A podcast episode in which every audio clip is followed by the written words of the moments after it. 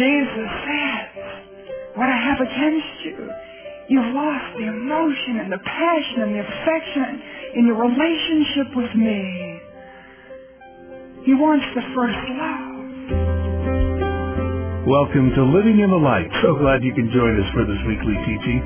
Our Bible teacher is Anne Graham Lotz, and her message today is Awaken to the Cross from Revelation chapter 2. Here's Anne. My husband had a heart catheterization. I can't remember, I've lost track. I think it was his fifth. He had five different stents put in, but they went in to look again because he was having some difficulty. And if you know what a catheterization is. Maybe you've had one or your loved one has had one, but anyway, they just put somehow dye through a vein in your leg and it goes up through your heart. My husband's lying there on the table and he can look at this big screen. In fact, the doctor took me back in one of those sessions in the theater and showed me my husband's heart and the arteries on the big screen over the table. And when the dye goes through and it goes up through the arteries, they can see where the blockages are. And so my husband had this stents put in his heart to open up blockages that were there. And I would suggest to you that what the church today needs, as much as anything, is a heart catheterization. We need to take a good look on the inside of us to see if there's some blockage to the flow of God's Spirit. Especially do we as leaders need this. We need to submit to the heart catheterization that we might see what's blocking the flow of God's life and His Spirit in us because He flows in us to flow through us that He might impact those in our congregations, in our ministries that revival might come. So in Revelation chapters 2 and 3, we see Jesus doing a heart catheterization on seven churches. I have no idea how many of these churches we're going to get through, but we're going to start with the first one, which is in Revelation chapter 2. So if you open your Bibles to Revelation chapter 2, and I won't take the time to read it to you, but it's been referred to several times. And it was the Ephesian church that had lost their first love. But I want us to go through this and pick it apart a little bit and, and just see what the blockage was. And each one of these churches had a blockage some of them, two of them, it wasn't readily seen, but I can see a tendency to a blockage in their lives. And as we look at the blockage in their lives, it just helps because then we use their examination to examine our own hearts before God. So this is just between you and the Lord, okay? But I'm going to see if I can be the one who sort of conducts the catheterization. And in Revelation chapter 2, the church at Ephesus. And the church at Ephesus was interesting because they had been under excellent leadership. The Apostle Paul had founded it. John had been a pastor there. Timothy was a superintendent. And when this letter was written, it was written to the second generation of believers. So these people in this church had been born and raised in the church pretty much. And so I, I relate to the church at Ephesus because I was born and raised in a Christian home. I can never remember not knowing about Jesus, and I've been under some excellent leadership. And I've been exposed a lot, not just through my my home life, but people I've come into contact with, books I've read, and such. And so when I identify with the church at Ephesus, what Jesus saw in them I feel he's seen in me, and I'm going to share with you some of that. But I just want to stop and ask you, can you identify with the church at Ephesus? Have you been under excellent leadership? And it may not be in a live sense, that you've not been mentored or discipled by somebody, but through their books or their CDs or in some other way you've been exposed to some terrific teaching. And I wonder if you also came from a Christian home, if you were raised in the church. And in which case, it may be that what Jesus saw in them and what he saw in me, he sees in you. But it may be also, maybe you weren't raised in a Christian church, maybe you haven't been under excellent leadership, and he still can see the same thing. So look into your heart as we go into this passage. And he begins, all of these letters begin the same way. And he always begins by putting their focus on him first. Look at me is basically what he's saying as he begins every single one of these letters. So look at me.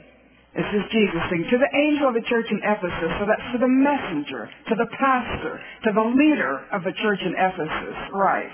These are the words of him who holds the seven stars in his right hand and walks among the seven golden lampstands. So when he's saying, look at me, we know the stars are the leaders of the church, the lampstands are the church itself from chapter 1, and he's saying, look at me, I'm present in your midst, and I hold you in my right hand. I hold in my right hand the things I want to use my pencil, my fork, my comb. And he's saying, I hold you in, and I want to use you and I, I'm walking in your midst. And I believe we could say that today. And he is here in our midst because I believe with all my heart he wants to use you and he wants to use me in this strategic time of human history. So he says, look at me. So let me ask you, where's your focus? So easy when we come to something like this, isn't it? And what's supposed to be sweet fellowship becomes intimidation. because we have lunch with somebody or we sit next to somebody and we hear about their ministry and all of a sudden ours isn't as thriving or maybe we compare ourselves to the next person and we think ours is better than that one, poor guy, you know, he's really struggling and thank God I've got a better church than that. And so in the comparison sometimes we get out of focus. Or maybe you're just thinking about the one who didn't show up and the one that you really wished had been here. And Jesus is saying, Keep your focus on me. Look at me. And that's the way the catheterization begins. Keeping our focus on Jesus. And then he says, learn from me because I know the things that you're doing right. And this church at Ephesus was doing plenty right. He says in verse 3, I know your deeds, your hard work, your perseverance. You can't tolerate wicked men. You've persevered. You've endured hardship. You've not grown weary. Down in verse 6, you hate what I hate. So they were doing many things right. And so I believe what we can hear is just heaven's applause. Thank you. Thank you for all of your busyness. Thank you for all of your hard work. In a time of apathy and complacency where people are just too busy to invest in the kingdom of God. Look at you, leaders who made the time not only to lead your churches, but to draw aside and refocus on Jesus and be awakened in your own heart and life and revived. And he, he would say, thank you. And I love the fact that he says, I know your deeds. Because so, so many times we do things nobody knows about, right? We might have to turn on the lights and get the sound system together and call the pianist and arrange the music and put the hymn books out and you know, I mean, they just arrange the bulletin and there's so many things that a pastor or a leader of a small church is responsible for. If you have a ministry, you know, you have the same thing. So, and sometimes our name doesn't show up in a program, or we're not the one that's here on the platform, and it doesn't matter. Jesus said, "I know," and if He knows, who cares who else knows or doesn't know, right? And so He says, "I know," and He wants to thank you. And I believe if nothing else, He would send me out here to say, thank you. Thank you for your hard work. Thank you for your perseverance. Thank you that you're doing more today than you were last year. Thank you that you have standards of excellence and you don't tolerate the wicked people and you hate what I hate. So it's okay. And he says, thank you. So would you just receive heaven's applause? There's no catch to this, okay? he just says, thank you. I know what you're doing right many things. You're busy, busy, busy. But I know something that needs to be corrected. You're so busy. You're losing your love for me. In verse 4, when he says, I have something against you, you're losing your first love. Remember when you first fell in love with your spouse? It's emotional, affectionate. But Jesus said, what I have against you You've lost the emotion and the passion and the affection in your relationship with me. He wants the first love. So let me share with you a word of testimony. I've been teaching our Bible class for 12 years when God called me out of it. And the last thing I told my 68 leaders was right from this passage. And I said, you know, as you continue in ministry, don't let the mechanics overtake the ministry. Don't let your work overtake your worship. And at the very same time, I was telling myself, Anne, you be careful when you go out into this itinerant ministry that you don't become so busy, God gets crowded out. So I went out, and one of the first things I did was a pastor's conference in Fiji. I didn't even know where that was. I had to look it up on the map to see where Fiji was, and it's a long way away. And came back, and then I was invited to Brazil. I did a big pastor's conference down there. When I was there, a youth conference heard I was there, so I went down farther in the south to do that youth conference. I came back. I was speaking, and and I knew when I went to church, I no longer entered into the worship. I thought I was just tired. And I knew when I prayed, it's like my prayers just hit the ceiling, and I thought, well, you know, I just can't concentrate. And I knew no longer had really a joy, but I thought, you know, it's jet lag. and then I was reading this passage, And I felt like the Lord spoke to me, Anne, I know your deeds. I know you went to Fiji, and when I was there, I took on somebody else's sessions because he wanted to sit on the beach. And so they dumped two sessions on me, and I took double the amount of sessions. And I know you went to Brazil, and then you went farther south to UW Youth Conference, and you come back and you're speaking, thank you for all of your hard work and your perseverance. Thank you. But I have something against you. You're losing your love for me. I just went on to the next verse because I knew that wasn't me. You know, I go around telling other people how to love Jesus and, but you know how he is? When he's trying to convict you of something, he just brings you back and back and back. And finally I got on my knees and the tears were coming and I said, Lord, tell me what you see in me. And he told me I was so busy that I was neglecting him. I wasn't spending time with him. I was losing my first love, that passion, that affection. And I said, God, one reason I went into ministry and one reason I started teaching the Bible was I wanted to get back in your word because I wanted the love that I had for you when I was a girl and you restored it to me and you mean I'm losing it again? What do I do? So he told me three things to do from verse 5, all right? Remember, he said, Anne, and he puts my name in it. So remember the height from which you've fallen. And I think to be in love with Jesus is the pinnacle of the Christian life. All right? It's not just leading somebody to faith, and it's not just coming up with a good message. It's not just increasing baptisms in your church congregation. It's being in love with Jesus. And if you've lost that, it's a long way down, isn't it? Have you ever been in love with Jesus? No? Then you're missing what it's all about.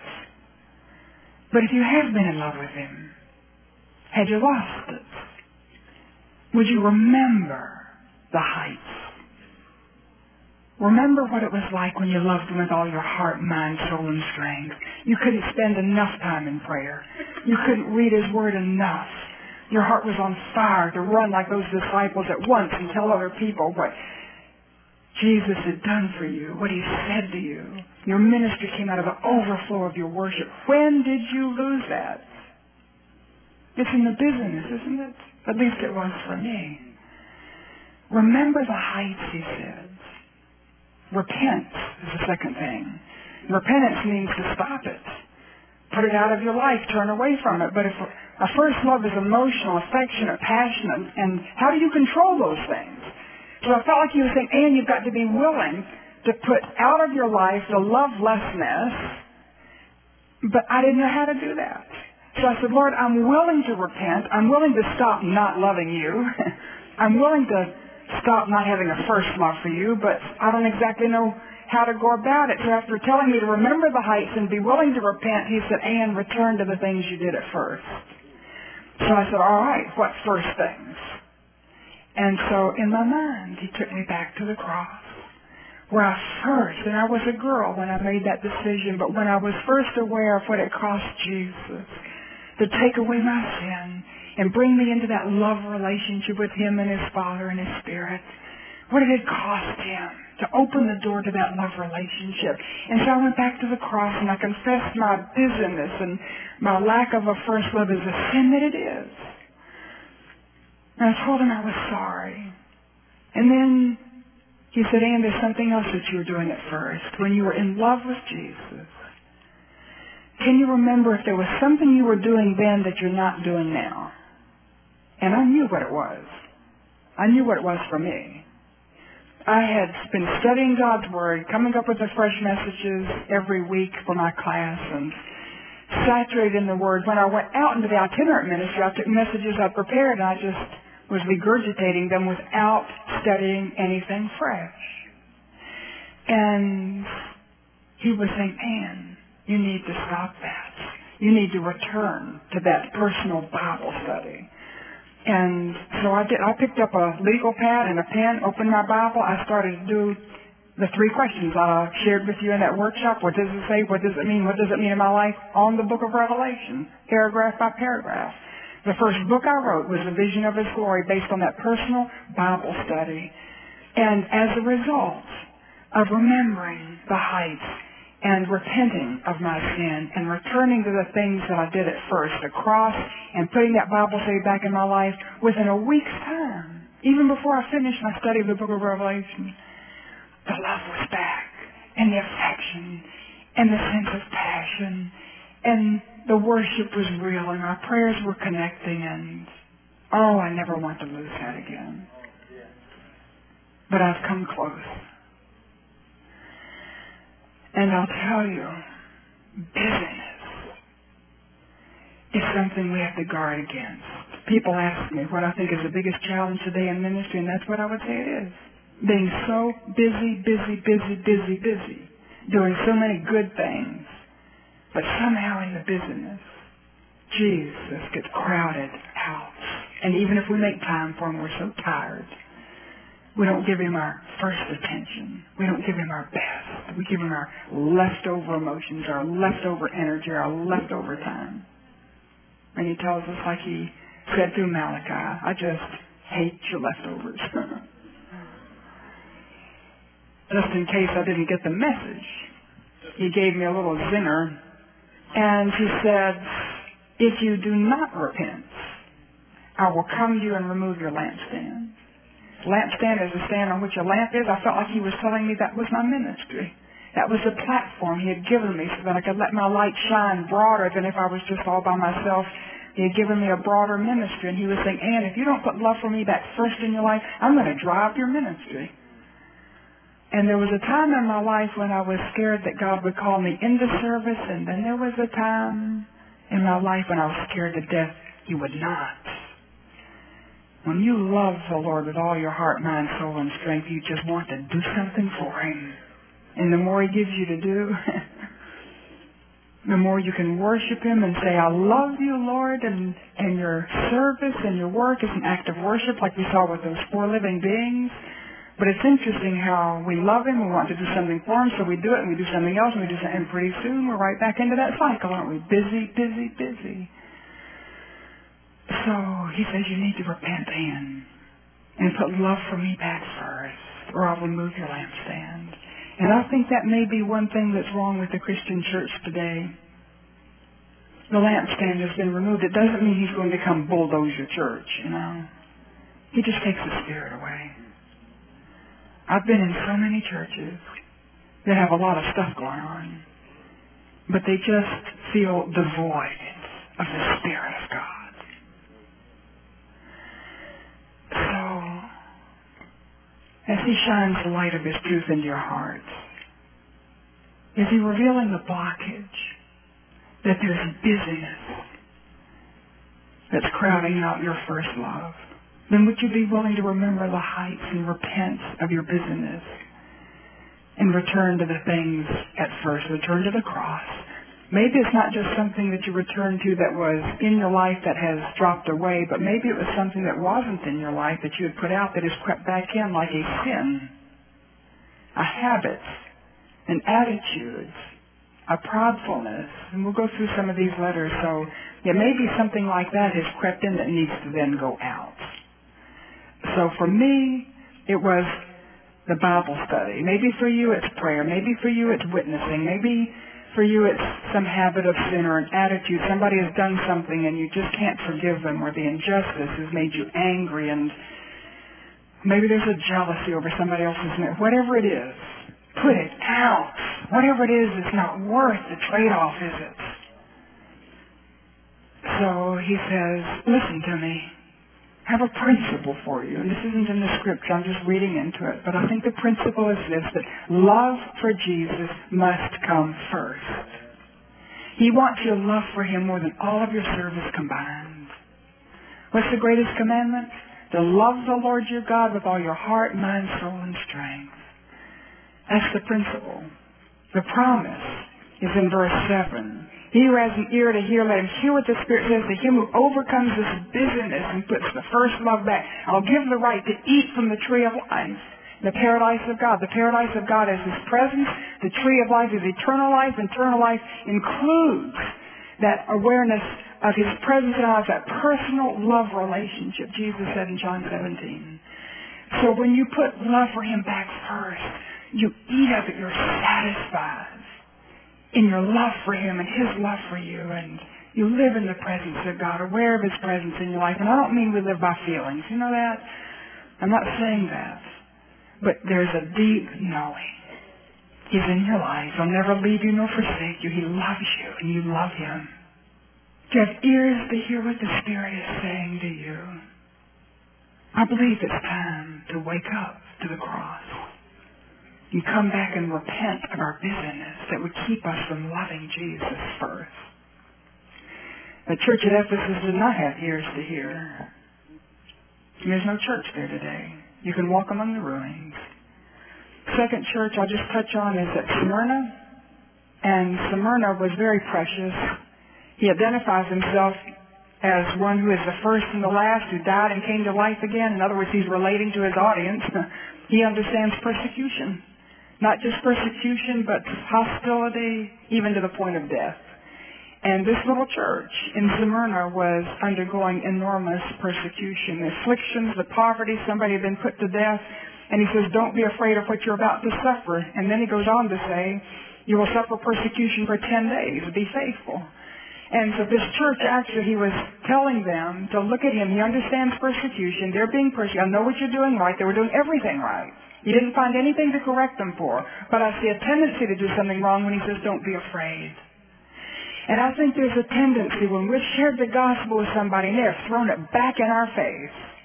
We've been rejected for the truth that we've shared. The next time we have the opportunity, we're not quite so quick to share the gospel. We hold back.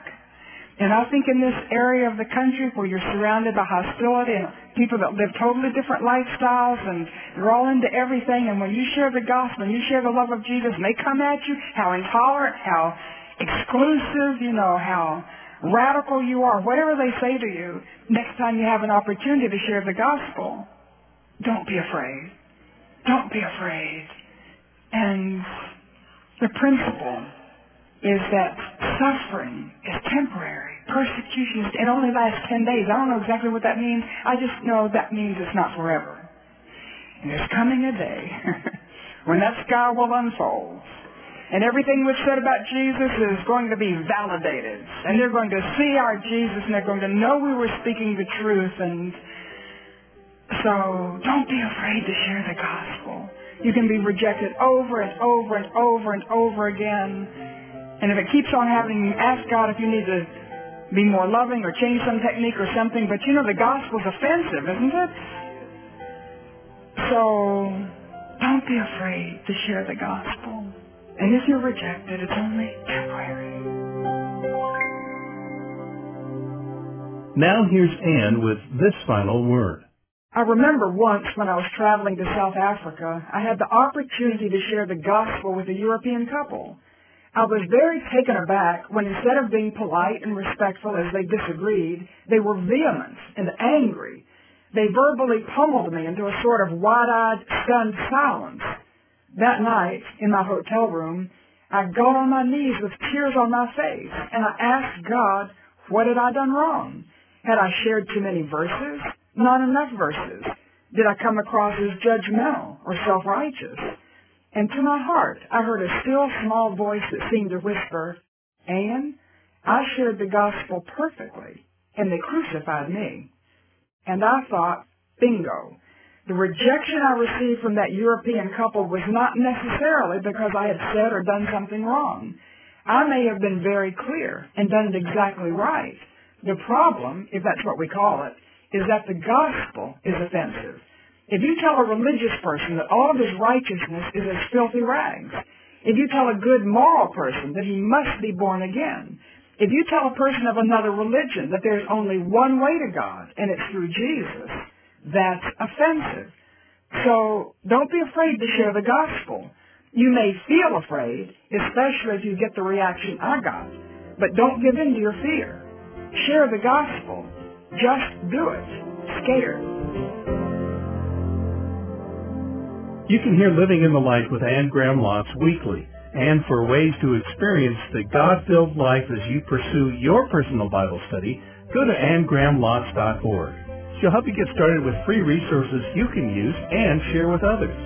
Join us here each week for Living in the Light.